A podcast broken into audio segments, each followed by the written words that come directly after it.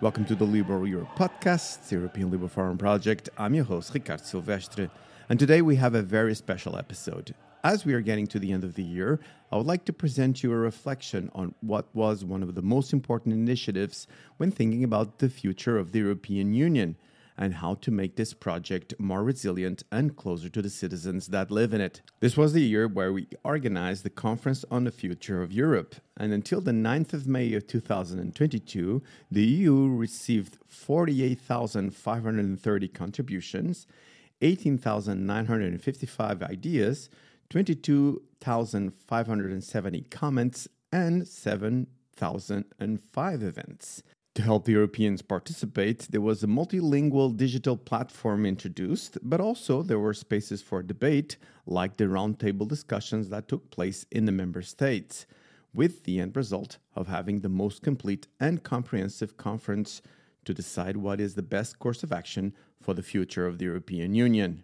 For us, Liberals and Democrats, Renew Europe in the European Parliament did a fantastic job organizing roundtable discussions locally sometimes online due that that period we were going through a covid pandemic here in the european union. And then very generously renew europe invited some representatives of each country to be present in strasbourg at what was the roundtable discussions of renew europe on the conference of the future of europe. This happened at the european parliament and this was an amazing moment for discussion and consensus building for a contribution from us liberals to that final document of the conference. Allow me here to have a moment of personal note to say that I was very privileged to being selected by Renew Europe to be representing my home country at this event, which is something that I will never forget. I will go into some of the major takeaways of the executive summary of the conference after welcoming today's guests. Today, we are very honored to be joined by the Member of the European Parliament, Nicola Beer. The MEP was one of the forces behind the participation of Liberals in the conference, including a visit that she did to the roundtable discussion in the European Parliament at Strasbourg that I just mentioned, where she addressed all the participants and thanked us for our participation. We should thank her for her passion and for her vision. Nicola is an MEP for Renew Europe for Germany with the Freie Demokratische Partei. She's also a VP for the European Parliament and a member of the Parliament Bureau, the Committee of Industry, Research and Energy, and the Delegation for Relations with Israel. The MEP was very generous in giving me some of her time during the ALDE Party Congress in Dublin, where we recorded this conversation for all benefit. And again, after this conversation, we will be back to tell you about some of the highlights of the conference on topics that range from climate, stronger EU in the world, digital transformation, democracy, migration, among others. But now, with no further ado, I bring you MEP Nicola Beer.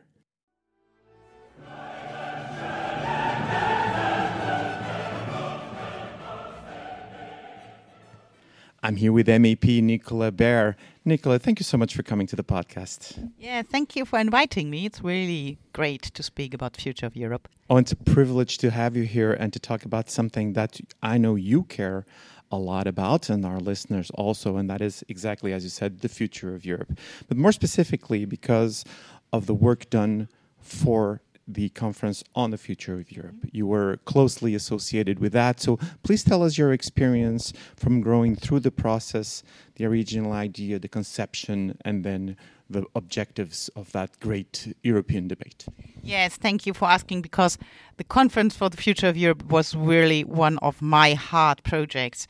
Uh, indeed, it was the one of the reasons um, to change from my office in um, national parliament in Germany uh, to the European level and European Parliament, as we, as liberals in Germany, but also in the other member states, we had a strong feeling that the European Union has to reform.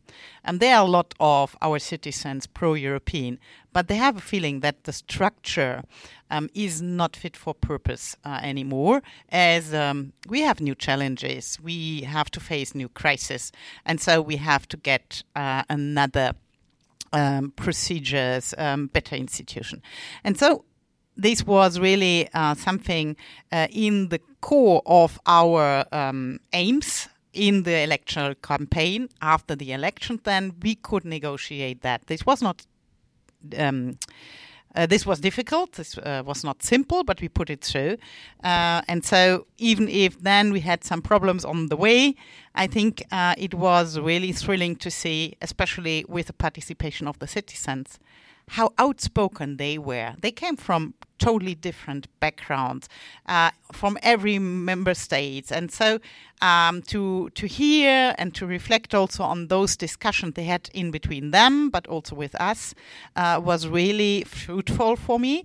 Um, sometimes. Uh, we had some difficulties on the way, especially when it was uh, when we saw that for example, the discussion about working methods took more time than discussion on the content. So I think everybody was frustrated, not only the citizens, but also the politicians. But that we then, at the end, uh, could really deliver a package of recommendation. Um, is really important and is a great success of the conference. Yes, I do not sign every line it's a compromise, but this is clear that you have to find a compromise if you have people from 27 member states, um, from parliaments on the regional, national, and European level, from different governments and different citizens also. I mean, also citizens, we are not all on the same line. But I think you see in the package that recommendation have really a weight. It's not something just on the superficie. It's really something which is uh, uh, with uh, a vision for the future of Europe.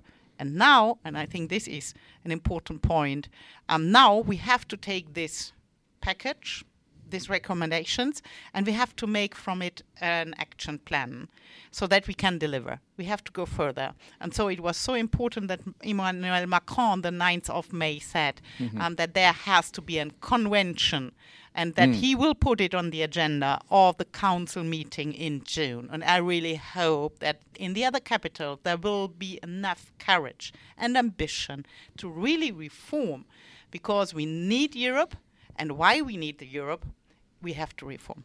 That is a great point, Nicola, and I want to bring that up a little later, and that is what will come next. But still, on this one in particular, this was an effort was a first of its kind. Uh, we had more than five million unique visitors. We have on the platform that was made for that. Uh, kind of contact. We have 700,000 events. We had the Renew Europe table discussions that happened in the parliament in Strasbourg, where I was very fortunate to be there and to see you were also there talking to us, mm-hmm. the citizens. So, my question to you is it looks from the outside that it was a success, but you think that there could have been more advances. You said that sometimes they would boggle down on, on mechanics. Do you think, like, for example, a second conference can be even bigger, even more ambitious? I mean, yes, it was the first time in uh, European Union history that we had such a conference with participation of so many um, citizens. And I mean, there were some saying, oh, we have 450 millions of citizens in the European Union and you didn't touch them all. Yes, of course. I mean, um, I also I had thought that we could get more from them. But it was for the first time. Those who participated decided to participate. They gave their time. They were very engaged. And I think this is better than nothing. Before we had only discussions in between politicians, and often these are only discussions in between governments. So this was really a process uh, led by the citizens themselves. And this, for the first time, I think this is a success in itself. And Maybe there will be later on other conferences. We are, for example, also discussing how we can monitor together with the citizens. Um, how we deliver on the package recommendations and this how we, we will make such a conference or such a monitoring um, this is in, in discussion for the moment this will be part of um, the questions we have to discuss with the action plan for this moment, it's important that now, from this package onward, we go further so that now really Commission and Council are active because Parliament is, and it's not a question of the group, so the most of the political group in parliament want to go now further, will also propose uh, in the next plenary session um, that we will have to have a convention. We'll even propose that we need some of a treaty changement. So we'll use the Article 48 to propose treaty changes. Uh, and so the parliament from the starting on was very ambitious. Then we had to wait for the governments, and I'm sorry to say so as a German, also German government under the old um, government didn't did push for the conference. Now we have agreed in our coalition agreement uh, really specific points for the future of Europe. So I hope really that especially those big countries as Germany and France are can now promote the results of the conference. Nicola, there are several key topics that were talking during the conference, and this is from stronger economy, social justice, jobs, and then of course environment, and now we have, of course, the uh, crisis of security in Europe. Where do you think then, as we move on? As we try to get that critical mass that we just a minute ago, will there be areas in specific that we need to even give that answer to the citizens in a more concrete way? Yes, I think we have two different pillars. The first is to decide quicker. And this is the big, is this is a big question of uh, having the possibility that not one member state can block, for example, uh, in foreign affairs and defense policy. I mean, we see it now with the aggression war of Putin in Ukraine that we have to go quicker. So we have to, we need quicker procedures. Our institution has to be fit for this purpose. And the citizens demand this. I mean, they were calling for this also in the discussion we had in the conference. And I think that also the initiative right for the parliament is part of these quicker procedures because um, in this case we have not to wait for the commission to come forward with a proposal.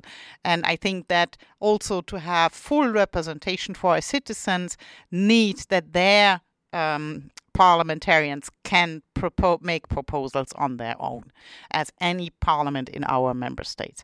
And the second pillar is on the content.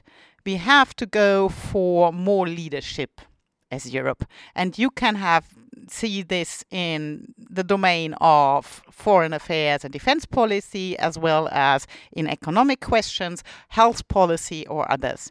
Um, so this is really um, to have the ambition to lead, to be on the forefront, uh, to be competitive, um, to be innovation and market driven in a sustainable way, as is always going together, also in a social responsible way. Uh, and um, so to organize this, I think, is a call from the citizen. And our responsibility now as politician is to translate this in tools, in policies uh, because this is not what citizens are interested in. But they want that we have a sustainable growth with jobs which are well paid and future proof. And what is needed for that? This answer we have now to deliver, and um, this will be the discussions on the content. Nicola, that is a great point, and let me stay there because this is uh, something that I really want your take on it, and it's going to be my last question to you as your time runs short. But citizens were very ambitious. Enough with the unanimity. Let's change uh, the way that votes are made. Let's change the way, exactly as you were saying, very correctly so, how the European Union works. How was it from people from your side? Look at this request from the citizens and think, now what? Uh, can we go that far?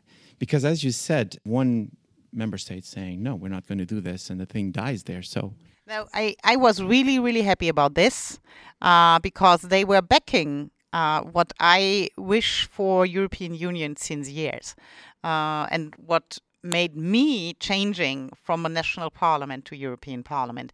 Um, so now to have really the argument, uh, additionally, that even the citizens are um, more ambitious, more courage um, than our governments in the capitals I hope really that this will make moving um, our political leaders in the member states.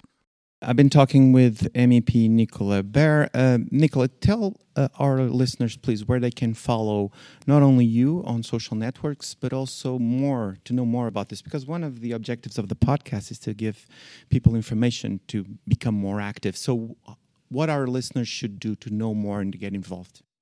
Uh, of course, it's a good idea to follow me on social media or the Renew Europe group in the European Parliament, but you have also the um, digital platform from the Conference for the Future of Europe. And there you can uh, follow um, the discussions we had, and you can also have all the information. They are clearly um, to find there. Uh, and so I think that is a lot to follow. So, and you can also follow European Parliament because Parliament is continuing on this topic uh, in its plenary session. So just choose it, even in your home language, because we are translating in 24 languages. I'm going to put all these links on the podcast show note. I've been talking with one of my favorite MEPs. It was a tremendous privilege to have you on the podcast. Nicola, thank you so much for talking to me. Thank you.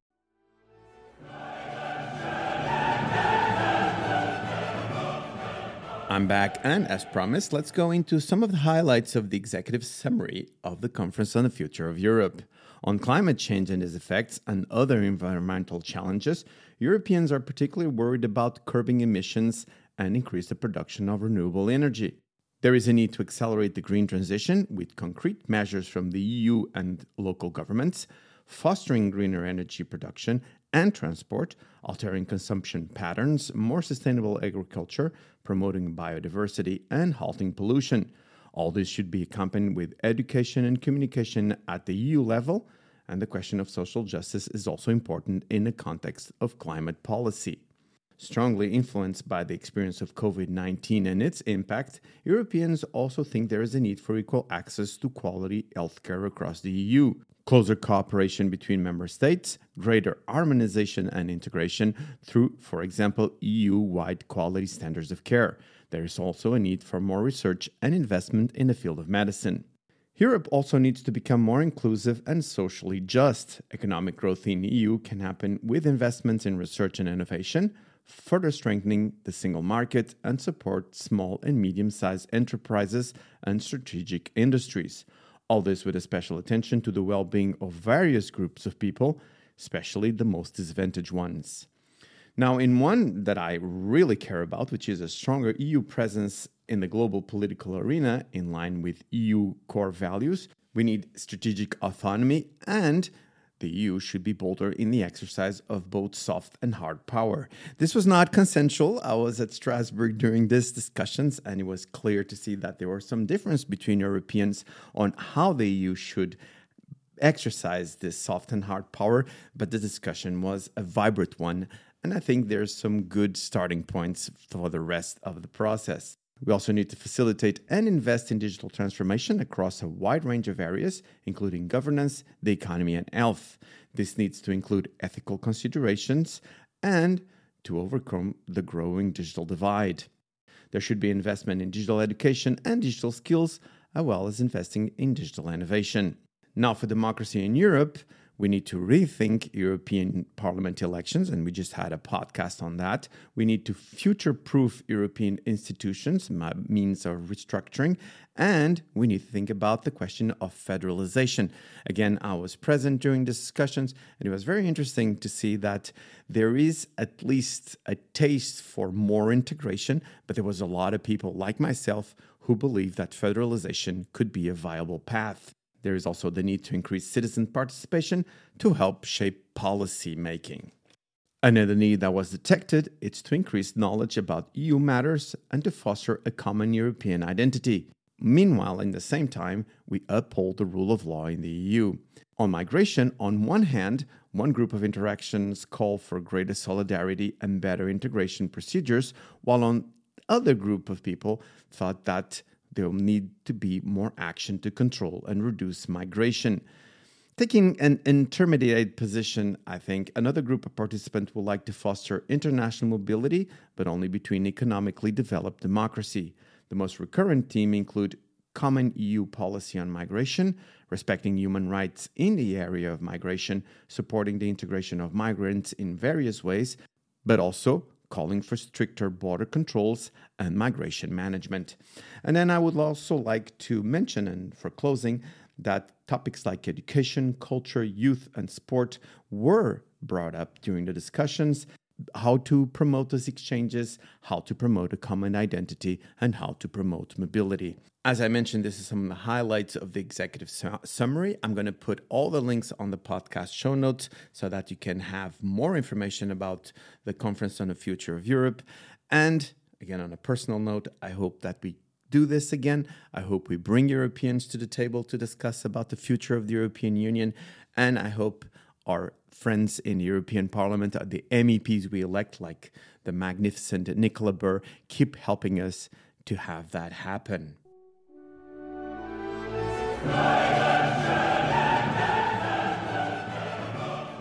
I'm back. Just a reminder that you can find this podcast on Apple Podcasts, Spotify, and Stitcher. And if you feel like it, give us a five star review. In that way, you can help us spread even more liberal values and ideas. And this is all for now. I'll be back soon with more podcasts. Until then, let's keep making the world a better place.